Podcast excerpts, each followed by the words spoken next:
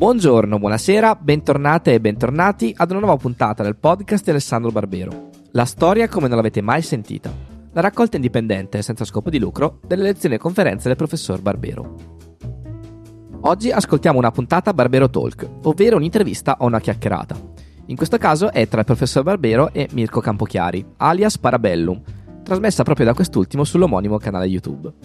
Il tema è la fine di un'epoca. Buon ascolto!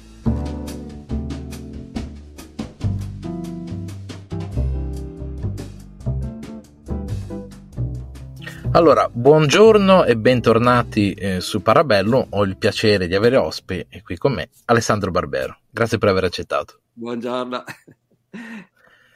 Allora, professore, lei so che ci diamo del tuo, abbiamo deciso, quindi... Allora, so che sei molto occupato, quindi grazie insomma per questa occasione, per parlare anche un po' di storia. Sai, io mi occupo molto di quello che succede adesso, quindi ogni tanto mi piace, diciamo, rilassarmi anche con qualcosa che piace a noi. Quindi so che il tempo è breve, quindi vorrei partire direttamente dalla prima questione, ovvero, secondo te ci sono dei parallelismi tra la Belle Époque e il periodo che abbiamo vissuto, cioè di relativa pace, nel senso che sembrava che le guerre non ci riguardassero più, specie in Europa. Ci siamo illusi? Sì, ci siamo illusi di sicuro, sì. Sui parallelismi, beh, dunque, intanto tu naturalmente dai per scontato che ancora oggi tutti sappiano cosa vuol dire Belle Époque, vero? E cioè come è poi stata chiamata, credo solo a posteriori, i decenni precedenti alla Prima Guerra Mondiale, insomma, no? Alla fine dell'Ottocento, ecco. Tra l'altro io non ho mai studiato, sarebbe interessante andare a capire chi ha inventato questa espressione Belle Époque, ma certamente è una cosa a posteriori. Secondo me non ci sono grandi paralleli in questo senso. La Belle Époque è un'epoca in cui l'Europa si è sentita trionfante, padrona del mondo, alla testa del progresso, con una civiltà meravigliosa superiore a tutte le altre, con, come dire, risultati tecnologici mirabolanti. E noi oggi ci gloriamo dei nostri, ma loro avevano appena inventato l'aereo e l'automobile, non so se mi spiego, nonché certi pezzi di artiglieria pesante che poi hanno avuto anche loro il loro significato, naturalmente. Allora, in questo senso, certo, quando poi sono precipitati in una guerra, non in attesa, attenzione, anzi, aspettatissima. Però questa guerra si è rivelata catastrofica, è durata 4 anni anziché 2 mesi come loro credevano, e ha distrutto l'Europa. Allora dopo si sono tutti detti, come era bello prima. Noi usciamo. A dire il vero, noi in Occidente siamo ancora dentro, finché i nostri governanti non decidono di farcene uscire, ma noi siamo ancora dentro una bolla di pace, in cui bene o male, nonostante qualche sbandata, grosso modo i paesi in cui noi viviamo in Occidente vivono in pace e potrebbero vivere in totale pace se volessero. La differenza però rispetto alla Belle Époque è enorme in questo senso, che noi davvero, dopo la Seconda Guerra Mondiale, abbiamo deciso che la guerra è una cosa... Noi dico in Europa occidentale, gli Stati Uniti già meno, ma insomma, però l'impressione era che la civiltà avesse preso atto del fatto che la guerra è una cosa spaventosa. L'ONU, che si è rivelata poi un drammatico fallimento, ma era stata pensata anche proprio per limitare il ricorso alla guerra da parte dei singoli stati. Paesi come l'Italia o il Giappone avevano messo in Costituzione il ripudio della guerra, si intende, non in senso strettamente difensivo, ma della guerra come normale modo per risolvere le controversie, no? Che è il modo in cui invece ancora lo intendono in altre parti del mondo, anche abbastanza vicine a noi. C'è una controversia, non la risolvi, fai la guerra. Si è sempre fatto così, ben inteso. Invece noi dal secondo dopoguerra in poi ci siamo creati questa cosa che in apparenza è un progresso straordinario. Se fosse coerente e se funzionasse, sarebbe comunque un grande progresso, credo, per l'umanità, aver preso atto che la guerra è sempre una cosa orribile. E sta di fatto che, tranne appunto, ripeto, qualche sbandata, qualche bombardamento su Belgrado o su Baghdad, però insomma un paese come il nostro di fatto è vissuto in pace ormai per un tempo incredibilmente lungo rispetto a qualunque epoca passata, no? E ci credevamo e spendevamo pochissimo in armamenti e non c'era nessun vistoso militarismo nella cultura collettiva. Ecco, questa è l'enorme differenza rispetto alla Belle Époque.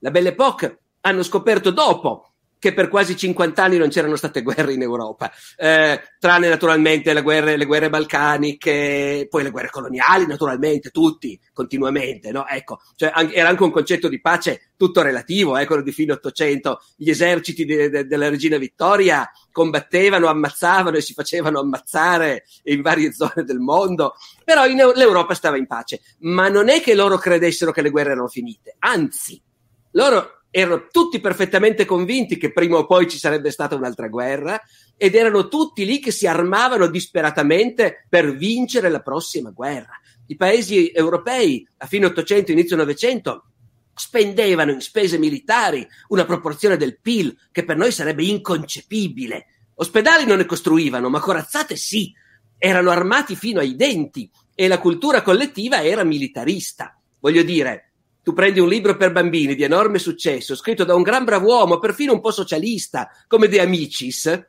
e non si parla d'altro che di battaglie, di tamburini, di quadrati di Villafranca, di cariche degli Ulani, di bambini eroi che muoiono in un modo o nell'altro in guerra per il loro paese. Allora questo si insegnava agli scolari e ai bambini insegnavano, come dire, a salutare quando passava la bandiera in testa ai reggimenti e le famigliole andavano a sentire la musica del reggimento la sera ai giardinetti. Divise, servizio militare lunghissimo, 2 anni, 3 anni di servizio militare, no? Ecco, orgoglio collettivo per il varo della nuova corazzata, ecco, tutto questo non c'era invece, mi sembra, nei decenni di fine Novecento e di inizio 2000, ecco, quindi questa è una differenza molto grossa, mi pare, che dici? Sì, mi ricordo tanti parallelismi, un po' come quando i tedeschi invadono la Russia, no? Entro 2 mesi saremo a casa, c'è sempre questo non detto che non funziona mai, però alcuni lo avevano capito, ad esempio Norman Angell, o Angel, anche in quel periodo insomma aveva capito che le nubi all'orizzonte stavano arrivando, anche perché vedeva ovviamente il riarmo che era enorme. La stessa Germania spendeva il 20% del PIL solo per mantenere la flotta e il resto. Quindi c'era una grande illusione, anche se si sapeva, della corsa alle armi. Ecco, qualcuno ha trovato una soluzione a tutto questo, almeno si credeva di aver trovato una soluzione. L'interdipendenza economica, secondo te, è stata sopravvalutata come mezzo per favorire la diffusione del benessere? Citando Montesquieu, no? Il buon commercio, no? Che io, fra l'altro, mi ricordo anche von Clausewitz lo citava in Von Krieg e la definiva come la soluzione ideale anche alla guerra. Ci siamo illusi anche su questo? Guarda, in realtà diciamo che la modernità ha rappresentato dapprima un netto peggioramento da questo punto di vista. E mi spiego, nel Medioevo e nel Rinascimento i governi, non dico sapevano benissimo, diciamo erano persuasi che il commercio è una cosa utilissima per tutti e non dovrebbe interagire con la guerra. E quindi quando 2 paesi si facevano la guerra, i mercanti continuavano ad andare avanti e indietro e commerciare lo stesso. E in linea di massima, nei limiti del possibile, nessuno li toccava. Perfino durante le crociate. Durante le crociate, quando i musulmani di Saladino hanno appena riconquistato gran parte del regno di Gerusalemme, arriva a Tiro, mi sembra, una galera genovese che porta a bordo dei rinforzi per i crociati, comandati dal marchese Corrado di Monferrato, che ha grandi ambizioni di diventare re di Gerusalemme. Quindi questa galera cristiana carica di guerrieri crociati arriva sulle banchine del porto di Tiro, convinta di trovare la città in mani cristiane. Nessuno li ha informati che è caduta pochi giorni prima la città. Ecco, non c'era il telefono, no? Esattamente. Arrivano alle banchine, guardano e dicono: guarda che quelli lì sono i saraceni. E già, ci sono i saraceni di guardia sulle banchine. Mo' che facciamo? Un attimo di ragionamento, presenza di spirito estrema, e quando arrivano i doganieri a vedere che cos'è questa galera palesemente cristiana, palesemente genovese, quelli di bordo dicono: siamo pacifici mercanti. E le guardie del Saladino dicono: benissimo, passate, non c'è il minimo problema, mica facciamo la guerra ai mercanti, siamo mica scemi. E episodi del genere si ritrovano anche durante le guerre, per esempio nel Cinquecento con l'impero ottomano. Ci sono episodi in cui, di fronte appunto a problemi di questo tipo, sequestri o non sequestri di navi, ecco, il sultano a un certo punto dichiara: ma noi non facciamo la guerra ai mercanti, i mercanti a noi fa piacere che vengano. Quindi una volta erano capaci di far questo. La modernità ha progressivamente invece escluso questo tipo di cose, no? E allora a quel punto ecco che mentre prima guerra e commercio potevano coesistere, dopo nasce l'alternativa come l'hai presentata tu adesso, no? Cioè, se vogliamo commerciare non dobbiamo farci la guerra, e allora forse il commercio universale è la soluzione, è la speranza per il futuro, però è anche un'illusione quando si dice le economie sono così interdipendenti ormai che le guerre non si potranno più fare. Norman Angell, che tu citavi prima, no? Autore appunto della Grande Illusione, che non è soltanto un film che noi abbiamo visto, e magari non tutti quelli che ci seguono l'hanno visto perché ormai ecco, è La Grande Illusione è il titolo di questo libro uscito alla vigilia della Prima Guerra Mondiale, in cui Angell diceva una cosa giustissima, e cioè vi state tutti armando per la prossima guerra, ma sappiate che se arrivasse davvero sarebbe una catastrofe e nessuno uscirebbe vincitore. E poi diceva anche una cosa che invece era un'illusione, e cioè diceva, se non sbaglio, comunque state tranquilli perché secondo me questa guerra che tutti state preparando non la farete perché le economie sono troppo interdipendenti. E in effetti nell'Europa del 1914 si girava dappertutto senza passaporto, c'era praticamente la moneta unica perché il franco e la lira avevano lo stesso identico valore, cioè erano cose che facevano pensare appunto già alla gente di allora, ma figuriamoci, l'economia salterebbe. E invece si sono beccati la Prima Guerra Mondiale, non so se mi spiego, no? Ecco perché anche oggi, come dire, è un'illusione pensare che siccome le economie sono interdipendenti, semmai bisogna sapere in che misura le economie interagiscono con la guerra e con le sue conseguenze e con le sue aspettative. Uno dei grandi problemi che, se io fossi uno studioso del Novecento, avrei cercato di studiare. Siccome sono un medievista, non ho mai cercato la soluzione di questo interrogativo, che però un pochino mi angustia, devo dire, e cioè perché le guerre fanno benissimo all'economia degli Stati Uniti e malissimo a tutti gli altri. Io non l'ho mai capita questa cosa, ma fatto sta che è successo così nella prima e di nuovo nella seconda guerra mondiale, e sta succedendo adesso. L'appoggio a questa guerra in Europa orientale, a quanto pare per l'economia americana fa benissimo. Perché allora sì, a noi no? Non lo so, tu forse lo sai però. Quando non vieni colpito nel tuo territorio è più facile, diciamo, guadagnarci anche sulla ricostruzione. Ma neanche noi siamo colpiti nel nostro territorio, dai, su. Noi abbiamo dei problemi divergenti, ecco, rispetto, degli interessi divergenti rispetto agli americani. Ne siamo colpiti più, però, diciamo, più nel vivo. Il turismo americano di un'economia così poco statalizzata e che al tempo stesso però invece riceve robuste iniezioni di capitale pubblico quando si tratta di costruire armi, a suo modo è un modello vincente, se devi supporre di essere un paese bellicoso che ogni tanto fa la guerra. Ecco, a loro non è mai costato niente fare la guerra in termini economici, a quanto sembra. Mi esprimo molto superficialmente perché, ripeto, sono cose per sentito dire, però l'impressione è quella, e anche oggi dai commenti sembra che, come dire, a loro non crei problemi alimentare questa guerra in corso, mentre le economie europee sì. Beh, l'unica guerra che hanno subito è quella civile in territorio loro, quindi ne hanno, diciamo, una memoria un po' più lontana rispetto a noi dal mio punto di vista, li tocca di meno. Sì, anche se sì, certo, diciamo che quegli anni lì sono diventati attualissimi adesso con la faccenda delle statue, no, eccetera. Quindi... Quella è una storia particolare, il mio punto di vista è che è stato permesso praticamente al sud di raccontarsi la storia un po' come gli pareva. E quindi ora devono, diciamo, ritornare un po' sui passi del racconto della loro stessa storia, che è un caso abbastanza unico, no? Credo, dove lo sconfitto è stato permesso di raccontare come voleva la sua parte di storia, e ora ovviamente le cose vanno un po' a collidere, ecco, gli manca un po' una storia unificata in un certo senso. In realtà quella storia lì era unificata, nel senso che la versione sudista era diventata, come dire, mainstream fondamentalmente. Io ti devo anche dire che fino a qualche anno fa, facendo il paragone con le spaccature che ci sono ancora in Italia sugli anni dell'Unità d'Italia, Borboni e Savoia, no, ecco, cioè vicende degli stessi identici anni, guardando gli Stati Uniti, io fino a qualche anno fa avrei detto, ma ragazzi, ma vi rendete conto come sono stati bravi? Hanno avuto una guerra civile spaventosa, che ha fatto 600.000 morti, che ha straziato una parte del paese, che è durata anni e anni.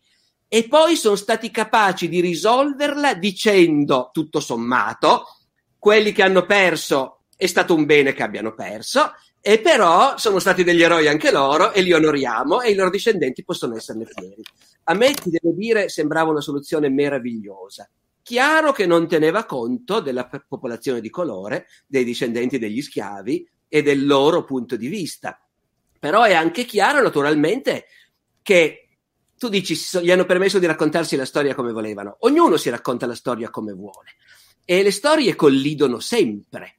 È come il discorso di Colombo. Se tu riconosci finalmente che Colombo è stato un malvagio colonizzatore e che ha provocato appunto tragedie umanitarie, eccetera, e butti giù le sue statue, ferirai profondamente un pezzo di popolazione americana, gli italoamericani, che anche loro sono stati discriminati e oppressi e che anche attraverso il culto di Colombo hanno recuperato una dignità, un'identità e così via. Questo non è mai un gioco a somma zero, o meglio lo è, cioè quello che guadagni da una parte infliggi danno a qualcun altro. Questa cosa è interessante, questa diatriba è uscita fuori anche in serie pop, I Soprano tirano fuori questa cosa di Colombo, e dice ma papà guarda a scuola ci hanno insegnato che è così, lui non t'azzardare a parlare male di Colombo, un eroe italiano. No, no, difatti, I Soprano sono già di 25 anni fa, tuttavia appunto il problema si pone ancora adesso, perché comunque gli italoamericani sono integrati ma fino a un certo punto. Ai vertici della società americana ci sono ancora dei problemi rispetto ad altre comunità, e col fatto invece delle statue dei generali sudisti, ecco, io non conosco abbastanza gli Stati Uniti per dire se è un baratto conveniente dire adesso invece riportiamo in auge al centro di tutto il tema della schiavitù e quindi tutto il Sud lo condanniamo per aver, invece di dire, come si è detto per tanto tempo, combattevano per salvare il loro modo di vita, per salvare la loro... No, combattevano per la schiavitù, quindi erano dei brutti bastardi. Tu adesso dici questo a una dozzina o una quindicina di stati degli Stati Uniti. Se i giovani ormai se ne fregano di queste cose, va bene, va tutto bene. Se non se ne fregano, ne verranno fuori poi di nuovo quelli che andranno ad attaccare il Campidoglio sventolando bandiere confederate. Ecco, spesso ci si stupisce, no, di questa America profonda che in realtà ha queste radici ben radicate in questa storia e un po' ci svegliamo, no, in certi casi. Trump quella cosa per esempio l'aveva capita, proprio parlando di, diciamo, cose che portano a noi, o diciamo errori precedenti non troppo stati sviscerati nel tempo, no? Quanto conta secondo te l'eredità di Versailles, degli accordi Sykes-Picot e di Yalta ancora oggi? Perché secondo me parte dei problemi che sono nati in quel periodo sono nati proprio anche in parte al principio di autodeterminazione dei popoli, che spesso venne esercitato a macchia di leopardo e usato anche da qualcuno per mire, diciamo, espansionistiche. Io dico spesso questa battuta sul mio canale: metà dei problemi del mondo li ha causati in inglese, tracciando una mappa, una linea sulla mappa, dicendo imparate a conviverci. Non so se sei d'accordo. No, d'altra parte però le linee sulle mappe ci vogliono. Beh, i casi che hai citato sono tutti importanti, però diversi. Nel senso che a Versailles mi sembra che sia ormai, come dire, opinione comune degli storici il fatto che sia stata o no una pace iniqua per i tedeschi sconfitti, però sicuramente è stata percepita da loro come una pace iniqua. E allora a questo punto mi importa anche poco stare a decidere sì, però in fondo non era veramente iniqua. No, sta di fatto che i tedeschi, cioè una grande potenza nel centro dell'Europa, hanno percepito quella pace come iniqua. E devo anche dire che poi, diciamo, non voglio farmi fraintendere, però lo dirò lo stesso. Hitler ha screditato per sempre le rivendicazioni che i tedeschi potevano avere tra le due guerre, usandole cinicamente per costruire, diciamo, un rilancio continuo sotto al quale stava, se non il dominio del mondo, però certamente l'espansione a est, il Drang nach Osten, lo spazio vitale, quelle cose lì. E quindi noi tutti che siamo nati dopo abbiamo sempre dato per scontato che fossero burlette e stupidaggini il fatto che c'era la popolazione tedesca nei Sudeti, o che Danzica era una città tedesca ma non appartenente alla Germania. Ecco. Guarda, lo dico da contemporaneista, in realtà Hitler sulla questione dei Sudeti teoricamente aveva ragione, c'era una grandissima maggioranza di tedeschi in quella zona lì, quindi Appunto, c'erano. Poi appunto, diciamo, dato che ne è venuto, che Hitler l'ha sfruttata, allora appunto il fatto che Hitler volesse i Sudeti è sempre, diciamo, apparso semplicemente un'altra prova della sua bestiale desiderio. Ma invece oggi, tutto sommato, uno dice, beh, però certo, avere milioni di tuoi connazionali sotto un altro governo, dentro un altro stato, e loro percepiscono di essere oppressi, poi andrebbe sempre visto naturalmente quanto percepisci, quanto è davvero, però queste questioni di la tua lingua è una lingua ufficiale dello Stato oppure non lo è, c'è la scuola e i giornali nella tua lingua o non ci sono, sono cose che anche adesso hanno una strettissima attualità naturalmente, no? Ecco. Quindi Versailles sicuramente, mi pare che si possa dire, no? Chiedo conferma al contemporaneista, che insomma io non so se si poteva far meglio, però sicuramente Versailles ha prodotto un'Europa instabile e ha prodotto Hitler alla fine, certo, non c'è dubbio. Sai qual è la cosa che mi ha colpito di più sulla storia di Versailles? Che ancora oggi, se tu vedi quello che dice Macron, no? Se lo vuoi pronunciare bene. Quando si parla italiano, onestamente, perché no, Macron.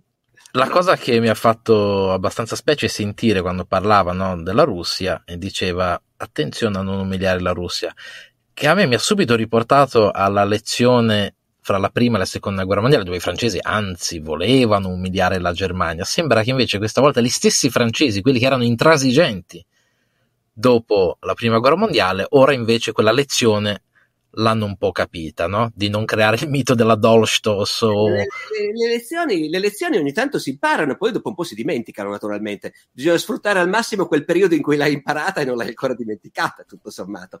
Sykes-Picot è ancora un'altra cosa. In effetti, immagino che chi si occupa di geopolitica queste cose le mangi a colazione, a pranzo e a cena. Se ci fosse qui Lucio Caracciolo potrebbe parlartene per ore. Io però devo dire che non ho la sensazione che ci sia un grande dibattito nell'opinione pubblica più generale o una grande consapevolezza del fatto che stati come la Siria o l'Iraq sono stati fabbricati tirando una linea con righello sulla mappa, con risultati catastrofici come poi si è visto. Né si parla della stessa cosa per gli stati africani, ma anche lì ci sarebbe, perché dell'Africa non si parla, non importa niente a nessuno, l'Africa danno ai cinesi e un po' ai francesi, ma per il anche resto, ai russi. E ai russi, certo, i quali anche loro certe lezioni le imparano naturalmente, stando coi cinesi pian piano impari le cose. No, l'Africa e il Medio Oriente sono stati, come dire, trasformati in una parodia dell'Europa con confini statali ben precisi, facendo finta che corrispondessero anche a identità nazionali, perché all'epoca la moda era quella, e in realtà producendo delle cose ingestibili. Periodicamente lo si scopre, ci si strappa i capelli e amen, e poi si va avanti lo stesso, certo. Quanto a Yalta è discutibile, perché anche lì è il bicchiere mezzo vuoto e il bicchiere mezzo pieno. Il bicchiere mezzo vuoto è il fatto che dopo Yalta un certo numero di paesi dell'Europa orientale sono stati soggiogati dall'Unione Sovietica, e nei primissimi anni essere soggiogati dall'Unione Sovietica di Stalin non è stato certo piacevole.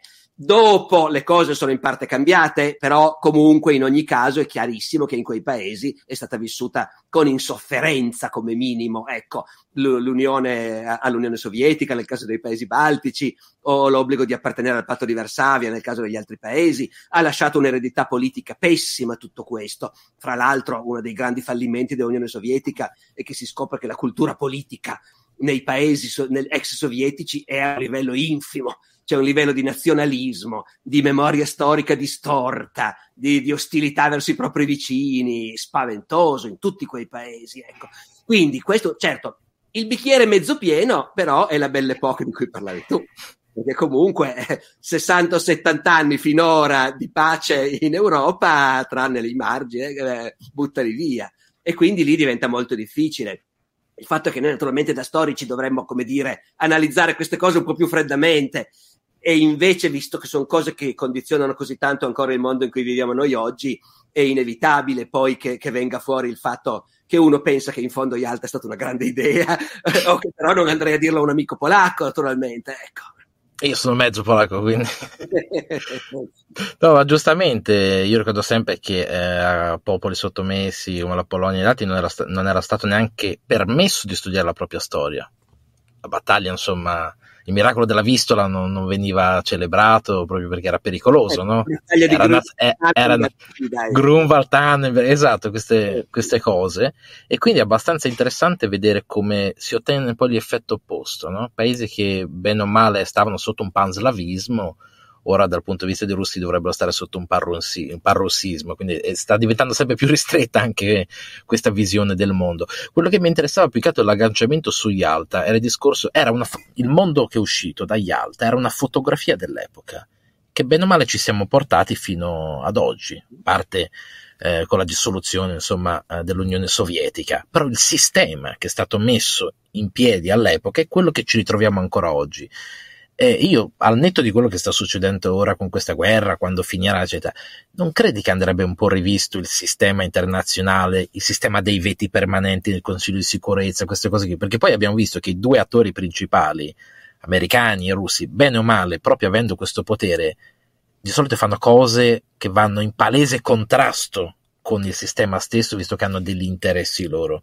Quindi, visto che quella era una fotografia di un sistema vecchio, che funzionava con un bicchiere mezzo pieno e mezzo vuoto per il 45. Tu credi che debba essere tutto riformato? Al netto degli errori fatti precedentemente dagli americani e ora dai russi? Però attenzione, perché non mi è del tutto chiaro che cos'è che tu vorresti riformare, nel senso che quando dici una fotografia del mondo come era allora, il mondo non è già più come allora, in modo vistosissimo. E cioè, mentre una superpotenza americana con una forte capacità di controllo su un pezzo di mondo continua a esserci, dall'altra parte non c'è più niente del genere. Il blocco sovietico non c'è più neanche l'Unione Sovietica, la Russia è una frazione di quello che era l'Unione Sovietica, c'è la Cina, certamente, ma la Cina, per carità, nel 45 era uno degli alleati, quindi per cortesia le hanno dato un certo ruolo, ma non contava niente nel mondo. Quindi diciamo il mondo è già cambiato totalmente. Del sistema di Yalta, quello che sopravvive è l'ultima cosa che tu hai citato adesso, e cioè il Consiglio di Sicurezza dell'ONU, che non mi pare abbia nel mondo quell'importanza tale che uno debba proprio dire non possiamo più permetterci questo avanzo di ancien regime, io andrei a modificarlo. Ricorda la Società delle Nazioni, che non ebbe troppa fortuna. Esattamente, cioè cosa proporresti di modificare del Consiglio di Sicurezza dell'ONU? È una rivisitazione, diciamo, del sistema di potere, non basato più sulle potenze, ma diciamo più su uno stato equanime, perché c'è anche l'India che sta emergendo, insomma. Certo, no, per carità, si potrebbe abolirlo e trasformare l'ONU in una cosa che prende decisioni a maggioranza, senza diritto di veto di nessuno. Io sospetto che avremo delle grandi sorprese, peraltro. Io credo, guarda, sono un uomo del mio tempo, ovviamente. Ragiono con le categorie del Novecento e faccio fatica a immaginare che cose migliori possano sostituire certi meccanismi che, bene o male, hanno avuto un ruolo nell'evitare la catastrofe fino ad oggi. Il Consiglio di Sicurezza dell'ONU è certamente un organismo abbastanza assurdo, nel senso che se uno dovesse spiegare a un marziano perché è fatto in quel modo lì, ma da storici, io che sono un medievista, forse ancora più di te che sei un franeista, ma da storici sappiamo benissimo che i lasciti del passato, anche quando apparentemente sono superati, però prima di andarli a toccare bisogna fare attenzione, perché poi c'è anche un'eterogenesi dei fini. Devi sapere molto chiaramente cosa stai facendo. Secondo me è meglio i lasciti del passato gestirli con saggezza e fare in modo che continuino a servire a quello che devono servire. E quindi, in quel senso, perfino il Consiglio di Sicurezza dell'ONU, di cui non mi azzarderei mai a dire che, risponde agli equilibri mondiali attuali, eccetera, però io avrei una grandissima diffidenza verso chiunque volesse andarlo a toccare, senza dirmi con la massima precisione che cosa vuole fare invece, Ok, sei un po' pessimista, nel senso a tavolino è meglio non. A tavolino è meglio non. Poi ci sono, i grandi cambiamenti arrivano lo stesso, nel bene e nel male, ma le ingegnerie, è anche un po' un'altra caratteristica, adesso divago, ma è un po' una caratteristica della nostra epoca, che ha prodotto tanti esperti, tanti manager, tanti studiosi delle organizzazioni. È un po' una malattia della nostra epoca il dare molta fiducia alle riorganizzazioni a tavolino, credendo che un'istituzione, un Parlamento, un'università funzionerà meglio se qualcuno che se ne intende disegnerà un nuovo organigramma, un nuovo equilibrio di poteri, quando poi contano esclusivamente le persone che ci sono dentro e il modo in cui sono state formate e vengono gestite, e non le caselline sugli organigrammi. Quelli servono per spartire il potere, ecco, ma non garantiscono un funzionamento migliore o peggiore.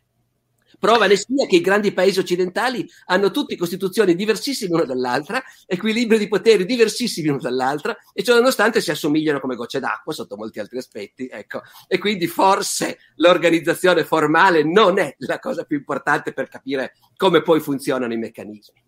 Beh, sono più, insomma, le similitudini che le differenze, però da quello che capisco non ti piacerebbe una soluzione alla Kissinger, che vorrebbe un congresso di Vienna, una cosa del genere. I congressi di Vienna li puoi fare dopo aver sconfitto Napoleone. Adesso non c'è neanche Napoleone, o meglio, sì, c'è gli Stati Uniti. Effettivamente una coalizione mondiale che sconfiggesse gli Stati Uniti, invadesse gli Stati Uniti e piantasse la bandiera dell'ONU su Washington potrebbe poi convocare un congresso di Città del Messico dove riorganizzare il mondo, ma voglio dire, i congressi li fanno i vincitori dopo aver sconfitto un nemico mondiale, che con tutta la buona volontà un nemico mondiale riconosciuto da tutti non mi pare che adesso ci sia. Se uno pensa in categorie mondiali e non occidentali anglofone, ben inteso, no? Ecco. Quindi... Vedendo la situazione attuale, tu vedi una ricreazione dei blocchi? Io vedo i BRICS, vedo certi allineamenti, lo sai, noi storici abbiamo la tendenza a ragionare, no? Con i prototipi del passato. Io vedo una tendenza ad all'agglomerato di certi paesi che si stanno separando sempre di più. Nonostante noi abbiamo passato gli ultimi 30 anni, spero avvicinandoci tra i paesi, ora vedo una tendenza alla divergenza, blocchi come può essere, che so, il Brasile, l'Argentina, l'India, lasciamo perdere India e Cina che hanno problemi tra di loro, però bene o male collaborano anche con la Russia. Io vedo la tendenza ai blocchi e non è una bella tendenza, come quella al riarmo ovviamente. Beh, oddio.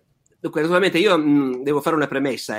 Quando ho accettato di fare questa chiacchierata non è che pensassi che mi avresti chiesto dei guelfi e dei ghibellini, però attenzione, perché, come dire, mi stai trascinando su un terreno su cui io posso parlare come qualunque persona che al caffè, chiacchierando con un amico o con un conoscente, può dire ma secondo me quel Bolsonaro o quel, ecco, ma però non è materia mia, naturalmente. Certo, sì, si individuano alleanze, però bisognerebbe capire cosa vedi tu nella parola blocchi, perché se siamo eredi del blocco sovietico, per esempio, allora ti farei notare che il blocco sovietico veniva chiamato così da noi perché la parola blocco è antipatica, ma di fronte aveva un altro blocco che aveva nomi più carini, NATO, del genere, e quest'altro blocco non si è dissolto, c'è sempre, anzi, grazie alle, come dire, alle esuberanze di Putin si è scoperto vitalissimo il blocco occidentale e americano e NATO, e di conseguenza, appunto, non è che sia una fase superata che adesso poi i blocchi. Di recente qualcuno mi ha sgridato perché io, essendo un bambino degli anni 60, continuo a dire il terzo mondo. Non bisogna più dire il terzo mondo, va bene, che non era un termine dispregiativo. Paesi in via di sviluppo. Quello sì che è dispregiativo, quello sì che è vergognoso, un eufemismo vergognoso, perché in via di sviluppo alcuni sono, ma altri no. Mica tutti i paesi del mondo sono allegramente in via di sviluppo, mi pare. Quello sì che è un'espressione di cui mi offenderei se vivessi in certi paesi, no? Mentre terzo mondo non era affatto nato in senso dispregiativo, ma era proprio nato per dire ci sono i due blocchi e noi non vogliamo stare né con voi né con voi, noi siamo un'altra cosa, un terzo attore diverso da voi due, insomma, questo voleva dire. Però oggi pare che sia percepito come invece in qualche modo dispregiativo, e allora non va bene, io invece continuo a usarlo. Però voglio dire, anche al tempo dei due grandi blocchi USA e URSS c'era il blocco dei paesi non allineati che spesso formavano un blocco. Io non mi stupirei, insomma, noi italiani ci siamo nati dentro un blocco, dentro un'alleanza, con le basi di un potentissimo esercito, di una potentissima flotta sul nostro territorio, straniera intendo dire, sul nostro territorio, e quindi non è all'ordine del giorno il dire ma con chi potremmo allearci, tranne ogni tanto nelle ridicole beghe europee, il dire no, però la Spagna, il Portogallo e la Grecia stanno con noi, ecco, va bene, ma questo però è normale. Paesi che non hanno un'eredità così pesante si guardano intorno e creano le loro aggregazioni. Perché ci vedi qualcosa di preoccupante? Non lo so, forse mi occupo troppo di storia militare, quindi quando vedo si cominciano a delineare, diciamo allineare certi paesi, comincio a farmi qualche domanda su quale sarà lo scopo finale di questo allineamento. In questo senso, appunto, di tener testa a quelli che sono già nati allineati e di cui noi neanche ci accorgiamo che sono allineati, talmente ci sembra naturale e congenito che siamo allineati. Ecco, qualcuno qui in chat ci chiedeva se riusciamo a trovare dei collegamenti tra il risorgimento italiano e quello che sta succedendo in Ucraina. Per loro credo che sia una specie di risorgimento, cioè un paese che è creato, diciamo, abbastanza artificialmente da donazioni di Khrushchev, di Nikita, insomma, e ora, cioè, se il paradosso, secondo me, Putin ha creato l'Ucraina? Allora, sicuramente l'impressione che possiamo avere, tu ne sai di più, vedi anche delle fonti indipendenti, io non seguo se non attraverso i nostri media, quindi puoi immaginare cosa posso capire di quello che succede laggiù, però sicuramente l'impressione che Putin abbia giocato sull'idea che l'Ucraina è abitata dagli ucraini e dai russi e che i russi non sono contenti di essere sudditi ucraini e che quando noi invadiamo il paese saranno tutti in massa dalla nostra parte, questo si è rivelato un errore. Non sembrerebbe così. Ben inteso, un fortissimo sentimento autonomista o filorusso c'era e c'è nell'Ucraina orientale, tra i russi dell'Ucraina orientale, però non è scattato nella dimensione in cui forse, chi lo sa, forse Putin poteva sperare che scattasse, e in questo senso è possibile alla lunga che forse, come dire, si coaguli, diventi più solida di prima un'identità ucraina anche per chi ucraino non è, diciamo, tra i cittadini di quel paese dove c'è di tutto, naturalmente, ci sono caucasici, perché la gran parte della popolazione sta lì da quando quella era Unione Sovietica e la gente andava a vivere più o meno ovunque in base a dove ti portava il lavoro, d'accordo? Quindi questo è possibile. Io francamente non ci vedo nessuna analogia col risorgimento, ma proprio nessuna. Nel senso che l'identità italiana è sempre esistita. Al più tardi, dal XIV secolo, non c'è mai stato il minimo dubbio che gli italiani sono italiani, tutti, nord e sud, ecco. Si sono sempre sentiti tutti italiani fin da allora, come evidentissimo qualunque cosa uno legga, no? Ecco. Semplicemente questo paese non era un unico paese, non era un'unica potenza dal punto di vista così appunto politico, amministrativo, erano tanti paesi diversi, ma erano tutti italiani e l'Italia esisteva. L'Ucraina è qualcosa di molto diverso. Italia, no? C'è più omogeneità in Italia, quindi non c'è questa... Poi l'Italia è un paese fatto di tante identità regionali e locali fortissime, però, ripeto, contrariamente a quello che forse qualcuno crede, nessuno al più tardi dall'epoca di Dante e Boccaccio ha più avuto il minimo dubbio sul fatto che i veneziani sono italiani, i napoletani sono italiani, i milanesi sono italiani e non sono francesi, non sono tedeschi e non sono spagnoli, perché poi le identità si costruiscono anche in contrapposizione, no? Ecco. Allora, in Ucraina in realtà il problema è che per molti secoli c'è stato un gioco delle potenze vicine o imperiali, a seconda dei casi la Lituania, poi la Polonia, ma lo dico a te che lo sai benissimo, ma lo dico ai nostri ascoltatori che magari non sono così, ecco, e poi naturalmente la Russia degli zar, per negare che esistesse un'identità ucraina. E questa cosa ha avuto anche un certo successo, nel senso che è vero che tantissimi ucraini si sono sentiti come un tipo particolare di russi. Su questo non ci può essere, nei secoli, non ci può essere nessun dubbio. Non è che uno avesse detto a Gogol tu sei uno scrittore russo e si sarebbe offeso. Era uno scrittore russo che scriveva in russo ed era ucraino e raccontava l'Ucraina, certo. Cioè si giocava una partita per dire secondo me gli ucraini sono un tipo di russi, così come i siciliani sono un tipo di italiani. O invece altri dicevano no, noi siamo un popolo. Però questi altri hanno cominciato a contare soltanto quando in Europa le parole d'ordine nazionalistiche sono diventate importanti da fine Settecento in poi. Allora è chiaro che è diventato effettivamente uno scontro con due fronti, quelli che volevano negare non un'identità ucraina, perché quella è sempre stata, ma negare che ma affermare che gli ucraini erano russi, però, ecco, e quelli che invece lo negavano. L'Ucraina di oggi è un territorio, come sapete, estremamente composito, perché ci sono zone che hanno una storia totalmente slegata da quella della Russia.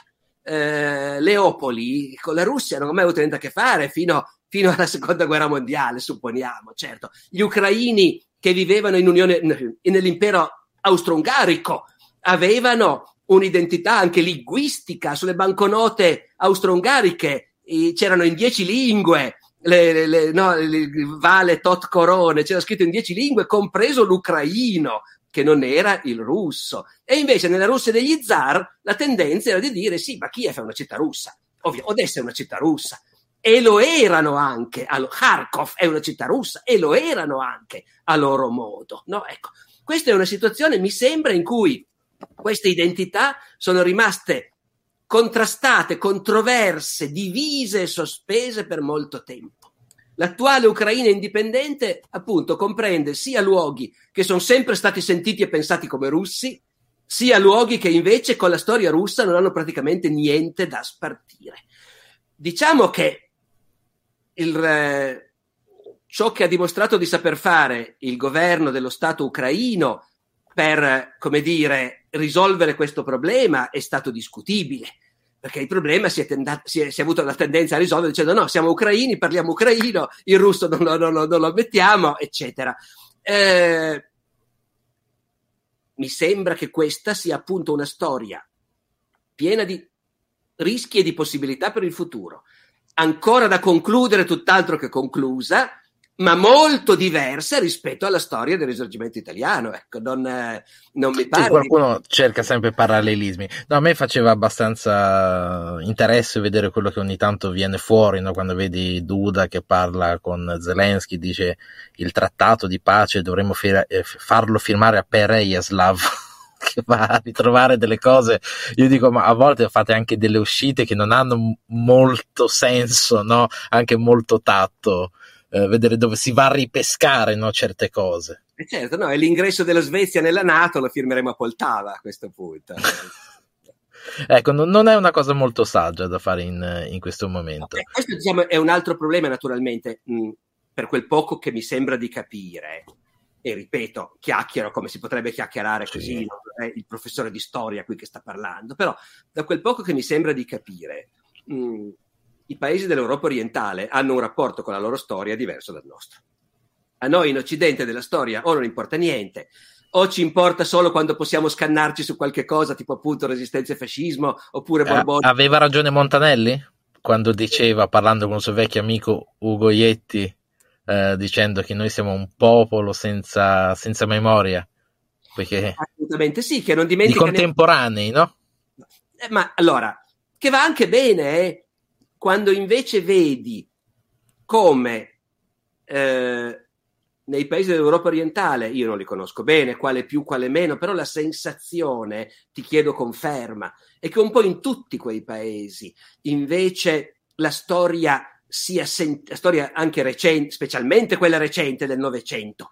Poi quando è possibile si può tornare anche appunto ai cosacchi, ai cosacchi di Zaporozhye, ma in generale la storia, specialmente del Novecento, con la sua somma terrificante di atrocità, che in quelle zone non ha avuto nessun confronto possibile con quello che è successo qua, e in cui nessuno è innocente nel senso di poter dire noi siamo un popolo che non ha fatto male a nessuno. Ecco, giusto gli ebrei probabilmente possono dire quello, gli altri non c'è nessuno che possa dire questo, no?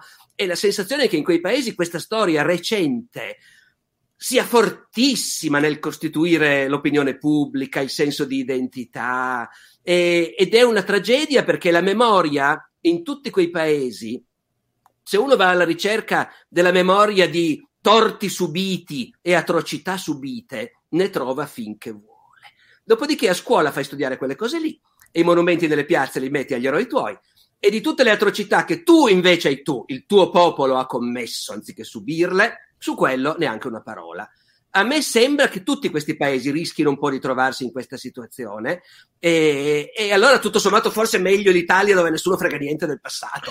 Ecco, Questa è una cosa che io qualche volta ho detto, forse è la nostra fortuna come paese di essere molto giovani, perché invece questi paesi hanno una memoria di paese molto lunga, molto profonda, e il problema soprattutto della parte orientale dell'Europa è che tutti questi problemi, che risalgono al 1500, al 1600, continuano a portarseli sopra, non li risolvono mai, si accumulano, sedimentano, e poi improvvisamente vengono fuori. Basta vedere quando mai noi abbiamo sentito un presidente italiano andare a citare, che so, Lepanto o una cosa del genere. Invece di là le citazioni storiche si sprecano in tutti questi, da Putin a Zelensky a Duda. Tutti hanno ragione, perché tutti citano cose vere, però citano solo quelle, naturalmente, no? Solo quelle che servono a loro in quel momento, che galvanizzano il loro popolo.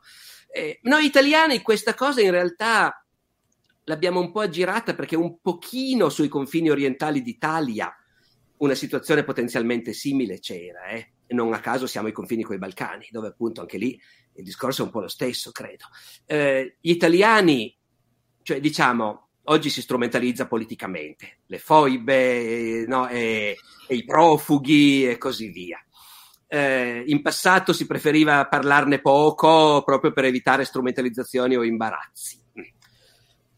Ma la verità è che noi italiani nei Balcani e nel Mediterraneo orientale fino alla Grecia e a Creta e a Cipro, noi nei secoli abbiamo giocato un ruolo di popolo imperiale paragonabile a quello che hanno giocato i tedeschi e più tardi in parte i russi in Europa orientale. Il popolo imperiale è quello che è, come dire, oggettivamente più forte, più sviluppato, con un'economia più forte, militarmente più forte, e quindi va, occupa e costruisce città e le riempie dei propri mercanti, e costruisce fortezze e le riempie dei propri soldati, e la popolazione locale, composta di contadini analfabeti, viene mantenuta nell'analfabetismo, perché tanto è una razza inferiore, o comunque una civiltà inferiore, una lingua che è inutile scrivere, no? Ecco.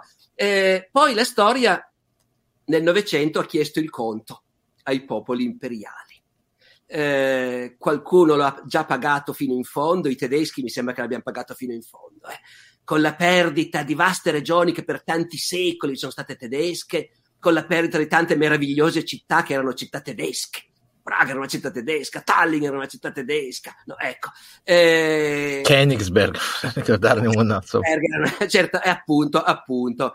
E mi sembra che l'odio e la paura verso i tedeschi adesso siano in ribasso, tutto sommato, no? I russi il conto non l'hanno ancora pagato, invece, perché siamo ancora nel pieno delle conseguenze della dissoluzione dell'impero russo, poi traslato in Unione Sovietica.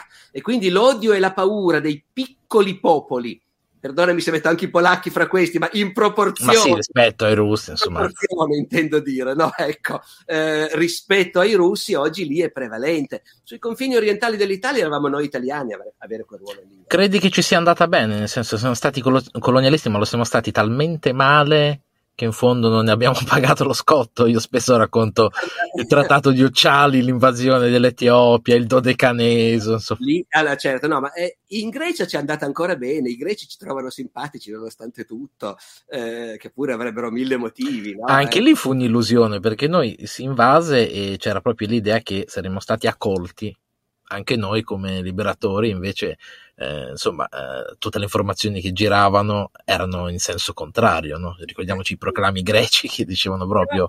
In realtà sembrerebbe, io ho letto qualche cosa su questo, a Rodi, nel Dodecaneso, a Corfù, in quei posti lì, l'amministrazione italiana dell'epoca fascista era abbastanza apprezzata dagli abitanti, cioè ci sono libri che oggi vanno a intervistare i vecchi, i quali dicono, ma se gli italiani erano gente in gabbia, allora la cosa buffa è questa, che hanno questa percezione, che hanno anche un po' gli albanesi, degli italiani come gente efficientissima, super moderna, cioè, che quindi per carità, però giusti, organizzatissimi, e appunto dal loro ricordo viene fuori questo. Loro avevano conosciuto l'amministrazione ottomana, e in qualche caso quella greca degli inizi, che non era tanto diversa probabilmente, ecco. Quindi in Grecia forse...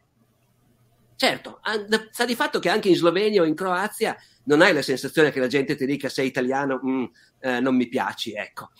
Quindi ci è andata bene, certo, ci è andata bene, tranne a quelli che sono rimasti presi tra i 43 e i 45 e poi negli anni dopo quando sono stati costretti a se andare. Ne parla anche poco, c'è Falò, insomma, quello che è successo. Serio, certo, quello è andata male sul serio, però ripeto, è un conto che tutti i popoli imperiali in un modo o nell'altro hanno dovuto pagare o cominciare a pagare, mi sembra, no? Sì, in Italia ovviamente chi ha fatto un grandissimo lavoro in questo senso Del Boca è uno dei maggiori, no? Italiani, brava gente, ma ha detto in senso senso un po'. Certo, eppure anche lì in realtà, come dire, noi abbiamo commesso sicuramente atrocità in Libia, in Etiopia, e tuttavia il colonialismo ha lasciato dappertutto dei legami comunque. L'Italia, essendo una piccola potenza, non li ha mai sfruttati più di tanto. Ecco, per un po' abbiamo mantenuto qualche dittatore in qualche Somalia perché era stato sergente dei carabinieri da giovane e poi dopo mi pare che abbiamo abbandonato del tutto alcuni paesi i quali invece, come dire, potevano, per un po' hanno avuto una classe dirigente che parlava italiano e studenti che studiavano in università italiane, poi ce li siamo giocati. Lì il punto è che appunto il colonialismo, una volta ammesso che ovviamente è stata una cosa che la storia ormai si è lasciata alle spalle in quella forma e che di atrocità se ne sono commesse finché si vuole, però ha anche lasciato dei vincoli che contano, che esistono, che non sono necessariamente soltanto di odio verso l'ex potenza coloniale. Invece fra paesi europei, nei Balcani o in Europa orientale, lì, una volta che i popoli non imperiali nell'800 si sono risvegliati e hanno avuto i loro scrittori, i loro intellettuali, i loro musicisti, i libri scritti nella loro lingua, questi qua non avevano più niente da imparare dai popoli imperiali e quindi chiaramente non avevano nessuna nostalgia e nessun motivo di conservare una simpatia nei loro confronti. Quindi c'è ancora una differenza, credo. Ecco, sì, mi sono stupito perché raccontando anche cose come Debra Libanos, insomma quello che faceva Graziani dalla Cirenaica all'Etiopia, però mi sono stupito quando, avendo ospiti dei militari italiani, mi hanno detto si è presentato un signore molto anziano, in Somalia avrà avuto più di 80 anni, ed è venuto in uniforme da ascaro coloniale a salutare gli italiani. Sì, quello è sempre stato un po' un mito, come tutti i miti avrà un fondamento di verità, nel senso che quelli che facevano il soldato negli ascari e prendevano il loro stipendio e si affezionavano al signor tenente, naturalmente quelli conservano un buon ricordo. È anche vero che, insomma, per esempio nella mitologia neoborbonica i meridionali che negano i miti borbonici vengono chiamati ascari, cioè, quelli che sono schierati coi padroni, diciamo così, no? Chiaro, ogni realtà è complessa, in ogni realtà si trova di tutto naturalmente, no? Noi il nostro compito è di andare a vedere quali sono le posizioni più orientative, più diffuse, più proiettate verso il futuro e in questo senso in quei paesi lì ci sarebbe voluto una politica grossa di investimenti e di intervento italiano, ecco, se volevamo conservare dei legami, mentre non mi pare che si sia fatto tanto, lo ha fatto certo molto di più la Francia per esempio, ecco, nelle sue ex colonie. Ecco, venendo insomma a quello che succede intorno a noi, perché c'è sempre questo non detto lo storico si deve occupare solo della storia. In realtà Mark Bloch si guardava anche in giro, no? Te l'hai raccontato benissimo. Due guerre Mark Bloch, naturalmente. Noi per fortuna invece finora non è... C'è andata bene, però ogni tanto io ricevo delle frasi tipo se non hai fatto il militare non puoi parlare di storia militare, che a me ricordano certe cose tipo se non sei vissuto all'epoca di Napoleone non puoi parlare di Napoleone. Però Mark Bloch raccontava insomma della storia della marmellata, che è un esempio classico, cioè da quand'è si è posto il problema, no? Da quand'è che si fa la marmellata, perché lo zucchero una volta era costoso, si portava solo con la canna da zucchero, insomma si portava dall'altra parte del mondo, quindi ogni tanto, soprattutto parlando col professore Aldo Giannulli, lui si occupa ogni tanto di cose diciamo più odierne, si pone dei dubbi su da quand'è che abbiamo adottato questo sistema e quindi qui venivo alla parte più giocosa insomma di questa live che ti riguarda personalmente, come vedi il fenomeno dei meme, delle canzoni dedicate a te, vanno oltre, ti divertono? Te lo sai che fra 20 anni e forse già adesso, come si parlava anche in Prelavi, ci sarà qualcuno che studierà questo fenomeno per vedere come anche gli storici hanno avuto un impatto culturale sull'Italia, perché tu lo stai avendo. Questo è tutto da vedere, misurare gli impatti culturali è una cosa difficilissima, come sai bene. Detto questo, io distinguerei i meme, le canzoni, gli imitatori, i fumetti e tutte queste cose qua, di cui ho conoscenza soltanto parziale perché non vado a cercarmeli, però ogni tanto quando qualcuno mi manda proprio una mail dicendo hai visto questo, allora magari effettivamente... Guarda, te ne faccio vedere qualcuno, perché però hanno un impatto culturale, perché ci sono un sacco di persone che letteralmente ti citano con frasi tue, tipo, andiamo a bruciargli la casa, è diventato un leitmotiv, e tanti altri. Una volta l'altra per questo, ma comunque vabbè. Però ecco, guarda, sai Mirko, queste cose qua mi divertono molto quando sono puramente scherzose e giocose. Sul fatto di professor Barbero guidaci a fare la rivoluzione è una cosa che da un lato mi onora, dall'altro un po' mi preoccupa, e non è soltanto uno scherzo. Anche perché ci sono alcuni che l'hanno preso, no? Nel senso, anche come simbolo di sfida, no? Frasi di sfida, andiamo a bruciarli la casa, non so nemmeno per cos'era quella manifestazione, per dare un'idea. È una citazione da una fonte, diciamo, dell'epoca della rivolta dei Ciompi, ma comunque sì, no, questo è significativo. Poi, come dire, chi rappresentano queste cose, quanto le cose che passano online siano rappresentative di qualche cosa di vasto è uno dei problemi, naturalmente. Però finché sono queste cose qua mi va benissimo. Francamente l'idea che in futuro, ma non soltanto in futuro, perché già adesso capita qualche ponderoso trattato in cui per parlare dell'influsso della storia sull'opinione pubblica vedo citato un certo Alessandro Barbero. Ecco, i ponderosi trattati onestamente mi piacciono già di meno, ecco. Mi sento già un po' più in imbarazzo a essere, come dire, trasformato in citazione, ecco, o in esempio da studiare. Però, beh, toccherà anche questo, va bene, ma però non voglio dire, sì, senza di me comunque, fatelo, ma non voglio saperne niente. Alcune sono molto utili, cioè nel senso sfatano anche dei miti, cioè lo ius prime noctis è stato probabilmente debancato, diciamo, se vogliamo usare un termine moderno, un po' da te in Italia. L'altro, per esempio, basta con la leggenda del terrore dell'anno 1000.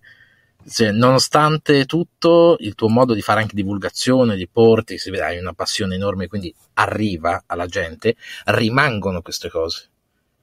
Gente che magari non sapeva nulla dell'anno 1000 si ricorderà sempre quella tua frase e sa che bene o male quella cosa lì non è veritiera. Sì, dopodiché la cosa mi fa piacere. Non è che abbiamo cambiato la storia del mondo, naturalmente, con questo, però no, per carità, per noi medievisti è un problema particolarmente sentito, perché uno che studia storia antica non sente continuamente luoghi comuni negativi sull'epoca che studia, naturalmente, no? Quindi noi medievisti invece questa cosa l'abbiamo sempre sentita, un po' ci ha sempre dato fastidio. Fino alla generazione dei miei maestri non c'era niente da fare. Sì, qualcuno ogni tanto scriveva un articolo su un giornale, ma finiva lì. È soltanto la mia generazione che per la prima volta si può confrontare con un mezzi di comunicazione a vastissimo raggio. E in quel senso, per un medievista, sì, non è del tutto irrilevante il cercare di far passare alcune correzioni, più che altro perché, sai, in parte è semplicemente l'amor proprio. Io non studio un'epoca orrenda, barbara, atroce e così via. Oscura, perché a me la media ancora dicevano che il Medioevo era oscuro. No. Un po' è un senso di fedeltà, diciamo, di rispetto verso quella gente. Cioè la gente che viveva nel Medioevo era gente diversa da noi in molte cose, ammirevole da molti punti di vista e degna di rispetto, esattamente come noi abbiamo imparato che se ci sono civiltà diverse dalla nostra, culture diverse dalla nostra, non è che l'esploratore arriva e immediatamente abbatte l'albero sacro e costruisce la cappella protestante, no? Ecco, magari no. Magari rispetti quelli che hanno un modo di ragionare diverso dal tuo, e io sento molto fortemente questa cosa, che anche la gente del passato merita di essere rispettata allo stesso modo, e quindi questo lo faccio effettivamente con una certa consapevolezza, ecco, di dissipare questi miti. Non erano così cretini i nostri antenati da vivere in un mondo dove c'era una legge come lo ius prime noctis, ecco. E pensare che esseri umani possano accettare una roba simile vuol dire non avere ben idea di chi sono gli esseri umani, e invece l'unica cosa per cui serviamo noi storici è di aggiungere anche noi la nostra, insieme ai sociologi, agli antropologi, a tutti quanti. Anche noi contribuiamo a farvi capire che roba sono gli esseri umani, ecco. Ecco, io spesso cerco di trovare anche delle cose parallele, no? Per capire il Medioevo, ad esempio, nel mio piccolo. Una cosa che ho trovato molto interessante è andare a trovare alcuni canali su YouTube inglesi dove raccontano il cibo che si usa, che veniva mangiato nel Medioevo, e la prima cosa che mi ha colpito è, ad esempio, che mangiavano salmone, mangiavano aragoste, invece fino all'inizio Novecento le aragoste erano considerate gli scarafaggi dell'oceano. E quindi c'è questo cambiamento, no? Completamente assurdo, dove uno si aspetta di solito nei film, nelle cose, l'uomo medievale che mangia le patate, mangia veramente poco, vabbè, le patate no perché arrivano dopo, però ci siamo capiti, mangiavano veramente male, e invece veniva fuori che mangiavano salmone, che mangiavano aragoste, e che fino al Novecento erano considerate cibo per poveri, perché il ricco, il signorotto, cacciava, mangiava cacciagione, aveva il lusso di poter uccidere, per dire, anche un capo di bestiame, una cosa del genere, mentre il povero no. Però oggi è cibo considerato di buon livello, no? Il salmone, l'aragosta. No, io sull'aragosta non l'ho mai incontrata nelle fonti medievali. Ti credo, se tu hai letto in proposito, non credo che fosse sulla tavola di tutti comunque l'aragosta anche nel Medioevo. Il salmone magari sì, in Europa del Nord, dipende dalla zona, da noi ti accontentavi dell'acciuga fondamentalmente. Però non mi stupisce che il salmone potesse non essere pregiato, semplicemente perché in effetti c'era questa cosa molto forte che il nutrimento buono è la carne, e il pesce invece vuol dire mangiare pesce vuol dire far penitenza. Come sai, come dire, fino a una generazione o due fa, effettivamente il venerdì non si mangiava carne e in Quaresima non si mangiava carne. Poi cosa mangiava? Appunto, è diventata una cosa un po' ridicola. Una volta c'era come dire, il pettegolezzo di un certo cardinale che il venerdì, dovendo far penitenza, si faceva venire in aereo la bouillabaisse a Marsiglia. Vabbè, però comunque a noi oggi questo sembra ridicolo. Però il pesce effettivamente per questi motivi è stato considerato un cibo inferiore per tanto tempo, sì. E lì è colpa dei barbari, è colpa dei germani, per i quali sbranare arrosti era la prova che sei un vero uomo. Sai che Carlo Magno tutta la vita ha mangiato arrosto e basta. E in vecchiaia, dice Ginardo, il suo biografo, siccome cominciava ad avere un po' di dolorini da tutte le parti, i medici, fra l'altro, gli hanno consigliato non di non mangiare più carne, ma di mangiare bollito anziché arrosto. E Carlo Magno, no, arrosto. Quindi ecco, quella cosa lì ce la siamo portata dietro, indubbiamente. Problema della gotta, se la portavano dietro per un bel po'. Si capisce. Allora, vedo se c'è qualche domanda, diciamo, abbastanza interessante da poterti porre così velocemente. Domanda per Barbero. Cosa ne pensa del film The Last Duel, sull'ultimo duello di Dio? Molti film sono pochi curati e veritieri, ma questo merita veramente. Non so se hai avuto l'opportunità di vedere.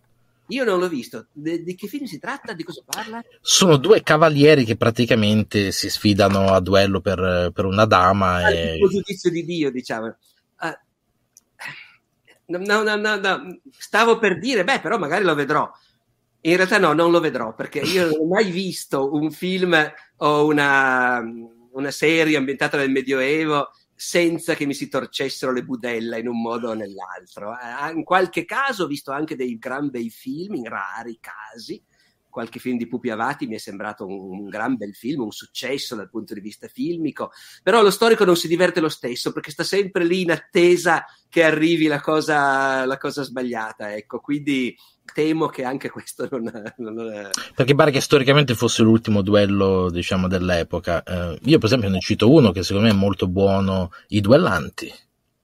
Ambientato in epoca napoleonica. È un buon film. Da molti è considerato un grandissimo film. A me è piaciuto senza entusiasmarmi. Ma è un po' lento. Forse è quello, per il nostro gusto di oggi ormai è un po' lento. Però no, quello è un buon film. No, ma io non sono contrario ai film sui duelli. Non sarei contrario neanche ai duelli, se fosse ancora possibile farli. In certi casi sarebbe un buon modo per risolvere le controversie. Parlando di storia e memoria, no? E l'importanza delle fonti per il lavoro che facciamo. Io cerco di farlo, diciamo, geolocalizzando le fonti per quanto riguarda il conflitto in Ucraina, che è un modo, diciamo, abbastanza moderno di fare un po' l'investigatore, un po' come diceva Mark Bloch.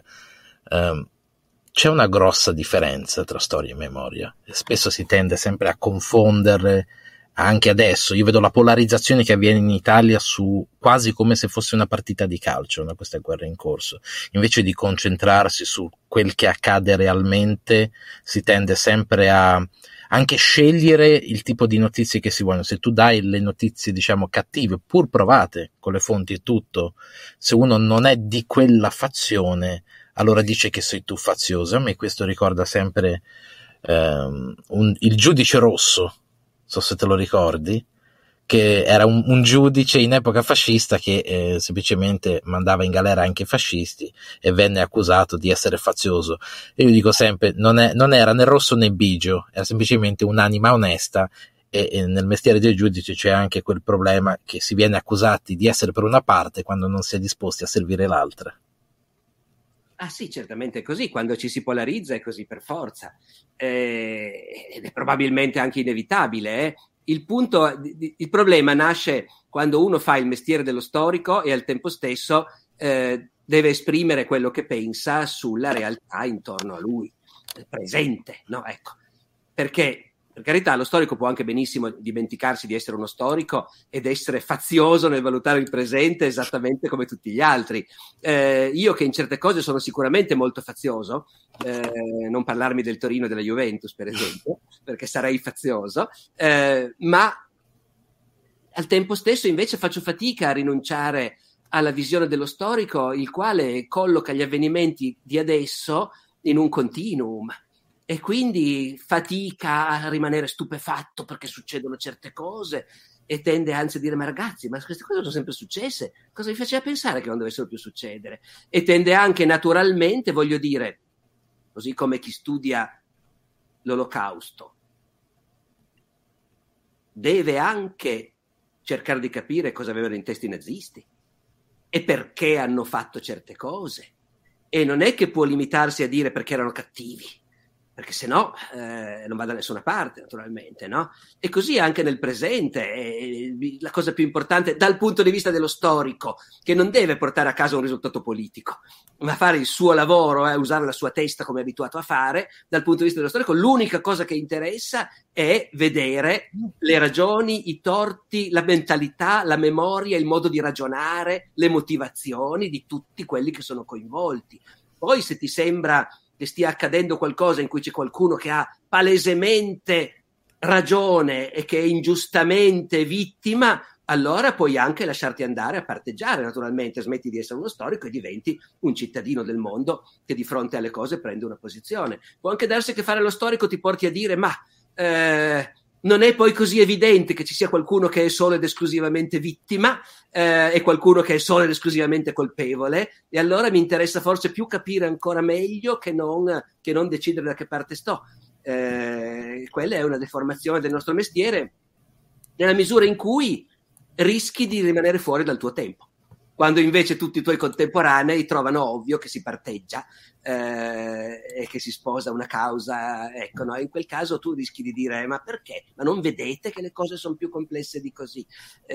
Insomma, sono felice di non essere più solo, perché io spesso vengo criticato perché dico: io non ho un cavallo in questa corsa, e quindi io mi limito a cercare di narrare quello che succede nel modo più onesto, senza partigianerie, e tanto mi compete né nulla più, saranno altri a decidere la ragione e il torto dopo di me, perché tutte le evidenze, insomma, non sono ancora alla mia portata. E quindi certo. Ma vedi che con questi ragionamenti non faremmo grande strada né nel giornalismo né in politica. No, infatti, se c'è una delle offese che mi viene recata più spesso: complimenti per il suo lavoro giornalistico. Io no, ti prego, tutto ma non il giornalista. Senti Mirko, io fra un po' purtroppo ho un altro incontro, quindi dovremo concludere il nostro. Abbi pazienza, anche se è stato molto divertente per me, ma mi tocca. Va bene. Allora, io ti ringrazio per questa fantastica chiacchierata. Abbiamo fatto un escurso veramente di qualsiasi cosa. Siamo veramente passati di palo in frasca, ma io questo volevo, nel senso, non mi piace fare le cose, un po' ce lo siamo detti anche via mail, no? Non creiamo una struttura, vediamo va dove ci porta il vento, no? In un certo senso, e quindi è venuta una cosa più spontanea, più, diciamo, aperta, e quindi va bene così. Io ti ringrazio tantissimo per essere passato, per averci dato questa opportunità per farci questa chiacchierata. Non ti dirò che ti richiamo subito, perché so che te già c'è questa cosa. No, ti prego, non mettere questi paletti. Quindi grazie tante, Alessandro, e alla prossima, speriamo. Alla prossima comunque. Okay, d'accordo. Arrivederci. Piccolo segreto fra me e te: quelli di San Marino hanno chiesto se ti fai sentire. Una cosa fra me e te, quindi noi ci vedremo lì poi. Va bene. Okay. Ciao, grazie a tutti e alla prossima. Grazie per aver ascoltato questa puntata. Nella descrizione dell'episodio, oltre a trovare il link al video originale del canale YouTube Parabellum, trovate anche il link al canale, che è ricco di documentari e interviste a tema storico, specialmente sulla storia del Novecento. Quindi, se vi interessa, andate a dare un'occhiata, è molto interessante. Se questa puntata vi è piaciuta o se vi ha stimolato riflessioni, ragionamenti, dubbi, domande, il posto giusto dove condividere è il palco del mercoledì. L'evento è la community del podcast che si tiene ogni mercoledì sera dalle 21 in poi su Discord. Chiacchieriamo solo in audio dei temi della puntata della settimana e in realtà di tutto quello che ci passa per la testa in quel momento. Il link alla community è in descrizione. La musica è come sempre la bossa antigua di Kevin MacLeod in Competech.com, pubblicata con licenza Creative Commons CC BY 4.0. Ci sentiamo la settimana prossima con una nuova puntata del podcast di Alessandro Barbero. Ciao!